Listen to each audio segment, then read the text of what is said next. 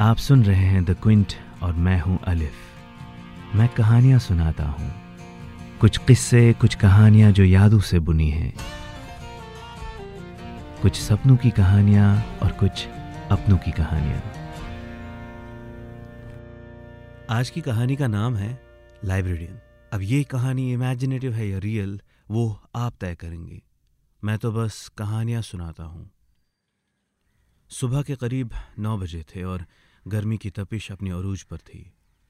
अमृतसर के छोटे से कस्बे में ज़िंदगी एज़ यूजुअल बिल्कुल नहीं थी।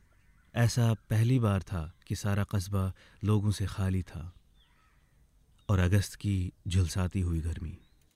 अमरजीत हर दिन की तरह अपने साइकिल पर सवार बड़ी सड़क से होकर खेतों के पास से गुजरती पतली सड़कों पर और फिर बस्ती के चौराहों और गलियों से पैडल मारते हुए काम पे जा रहा था।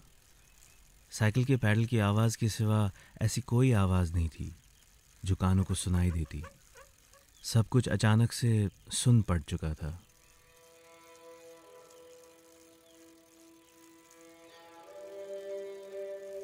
आज ऐसा पहली बार हुआ था कि अमरजीत ने बलदेव चाचा की कड़क अदरक वाली चाय नहीं पी। और ना ही बच्चों ने उसके सेकेंड हैंड साइकिल की घंटी बजाई जो उसने किसी अंग्रेज़ क्लर्क से ख़रीदी थी। अजीब सी खामोशी थी और खामोशी के बीच में बस एक ही आवाज़ सुनाई दे रही थी। पैडल देते हुए साइकिल की खच खच। हैरत की बात यह थी कि मेमनाती हुई बकरियाँ भी गायब थीं, जो अमूमन उन पुरानी आर्चेस के पास बंधी रहती थी। और यहाँ तक कि गलियों के कुत्ते भी मानो इलाका छोड़ चुके हों। घर से 20 मिनट साइकिल पर सवार होकर अमरजीत फाइनली अपने ऑफ़िस यानी डिस्ट्रिक्ट लाइब्रेरी पहुँचा। अमरजीत पेशे से पंद्रह सालों से चीफ लाइब्रेरियन था और अपने पंद्रह साल के इस करियर में पहली बार भारी मन से लाइब्रेरी के दरवाजे पे खड़ा था। एक लंबी सी नज़र से वो दरवाजे को देखता रहा। मानो जैसे वो पहली बार इस दरवाजे को देख रहा हो, या शायद आखिरी बार। ठंडी आह भरते हुए अमरजीत ने दरवाजे पर लगे ताले को खोला। दूर दूर तक न कोई बंदा नज़र आ रहा था। न बंदे की ज़ात। सारा का सारा इलाका सुनसान था। उसने ताला और चाबी पास पड़े टेबल पे रखा। वहाँ पे एक कैलेंडर रखा हुआ था। कैलेंडर में महीना था, अगस्त, और साल था 1947 सन 1947 ये वही साल था जब हिंदुस्तान ने अंग्रेज़ों से आज़ादी हासिल की। कई कुर्बानियों और कई सालों की स्ट्रगल के बाद वो घड़ी आई थी जब हिंदुस्तान से अंग्रेज़ों को शिकस्त मिली और उनको ये देश छोड़ना पड़ रहा था। पर आज़ादी की हवा चलने के साथ एक अजीब सी दहशत पूरे माहौल में थी। लोगों में वो दहशत पार्टीशन यानी बंटवारे को लेकर थी। हिंदुस्तान 1947 में दो मुल्कों में बंटने वाला था। इंडिया और पाकिस्तान में। ये खबर लोगों में फैलने के साथ ही अफरा तफरी का माहौल बन गया। मार धाड़ लूट मार और कत्लो गारत का बाज़ार गर्म था। ऐसे हालात के रहते लोगों ने अपने घर, अपने मोहल्ले, अपने खेत सब छोड़ दिए। लाहौर और रावलपिंडी से आए लोग अमृतसर, दिल्ली की तरफ़ आने लगे और यूपी, पंजाब के लोग लाहौर, पिशावर की तरफ़। पार्टीशन ने लोगों के जहन में एक ऐसा खौफ बिठा दिया था कि अंग्रेज़ों से आज़ादी खून के रंग में ढल गई। हज़ारों की तादाद में लोग मारे गए। कई माओ ने अपने बेटे खोए, कई सारे भाइयों ने अपनी बहनें। हज़ारों बच्चों के सर से माँ बाप का साया ही उठ गया। कितने ही घर थे जो रातों रात उजड़ गए। हर एक चीज़ तकसीम हो रही थी। रिश्ते, नाते, ज़मीन, जर घर बार खेत खलियान इंसान। और यहाँ तक कि जानवर भी। एक टेबल पर बैठे चंद लोगों ने हज़ारों लोगों की तकदीर का फैसला एक मोटी सी लकीर से लिख दिया। एक ऐसी लकीर जिसने बहन को भाई से अलग कर दिया, एक माँ को अपने बच्चे से, और हर रिश्ते पर जरब लगा दी। फैसला यह हुआ था कि मैप पर जहाँ जहाँ से इन लोगों ने अपने पेन से लकीर खींची, वो बिल्कुल ज़मीनी सतह पर उसी अंदाज से बांटी जाएगी। अमरजीत लाइब्रेरी के बीचों बीच खड़ा था। वो अलमारी में रखी हुई किताबों को देख रहा था। उसने अपने जेब में रखे हुए कागज़ को निकाला और पढ़ने लगा। ये वही नोटिस थी जो उसे दो दिन पहले मिली थी। हर एक चीज़ की तरह इस लाइब्रेरी का भी बंटवारा होना था। बदनसीबी की बात यह थी कि डिस्ट्रिक्ट लाइब्रेरी उस लाइन की जद में आ गई और वो लाइन लाइब्रेरी के बीचों बीच खींची जानी थी। नोटिस में ये भी लिखा था कि लाइब्रेरी में रखी किताबों का भी बंटवारा होना है।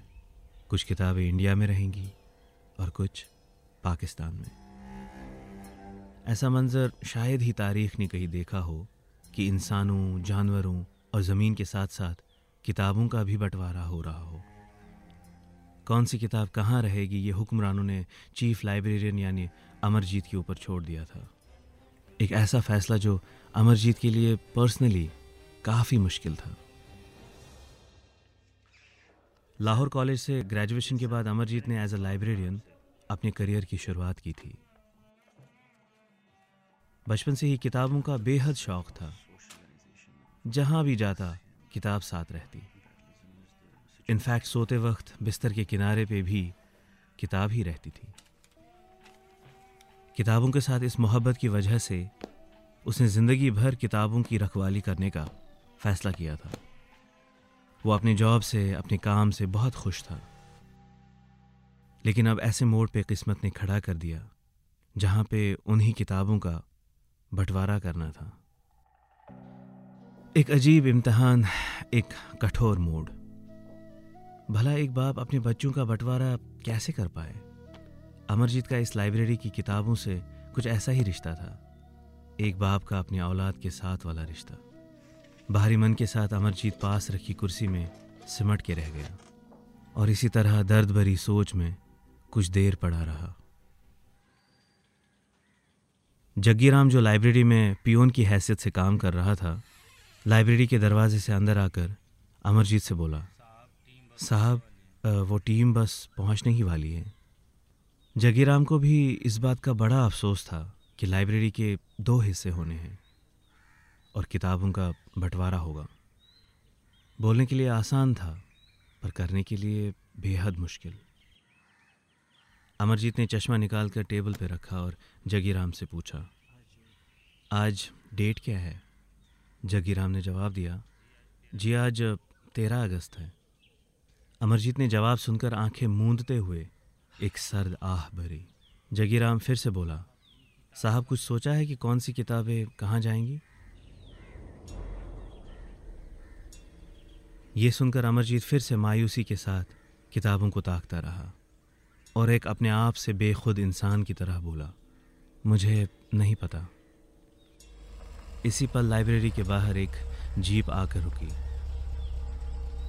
और उससे चार लोग अपना सामान लेकर उतरे। एक के हाथ में फीता था, दूसरे के हाथ में एक बड़ी सी फ़ाइल दो और लोग थे जो एक रस्सी और एक सफ़ेद पेंट का डिब्बा लिए हुए थे।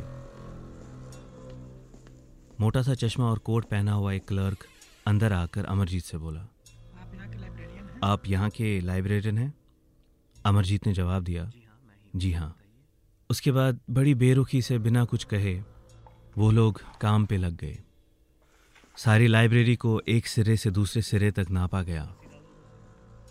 उस मोटी सी लाल कलर की फ़ाइल में कुछ एंट्रीज हुई। लाइब्रेरी के बीचों बीच रस्सी खींची गई और पेंटर ने सफ़ेद पेंट से एक पतली सी लकीर बनानी शुरू कर दी।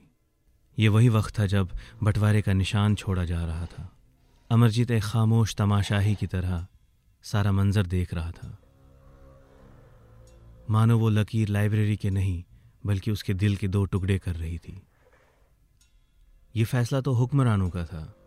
एक मामूली सा लाइब्रेरियन इस तूफ़ान को कैसे रोक पाता? हर एक लम्हा बीतने के साथ अमरजीत की धड़कनें उसका मानो साथ छोड़ रही थी। लाइब्रेरी के इस किस्से में आगे क्या होता है, ये आप अगले एपिसोड में सुनेंगे। तब तक के लिए मेरा इंतज़ार कीजिएगा।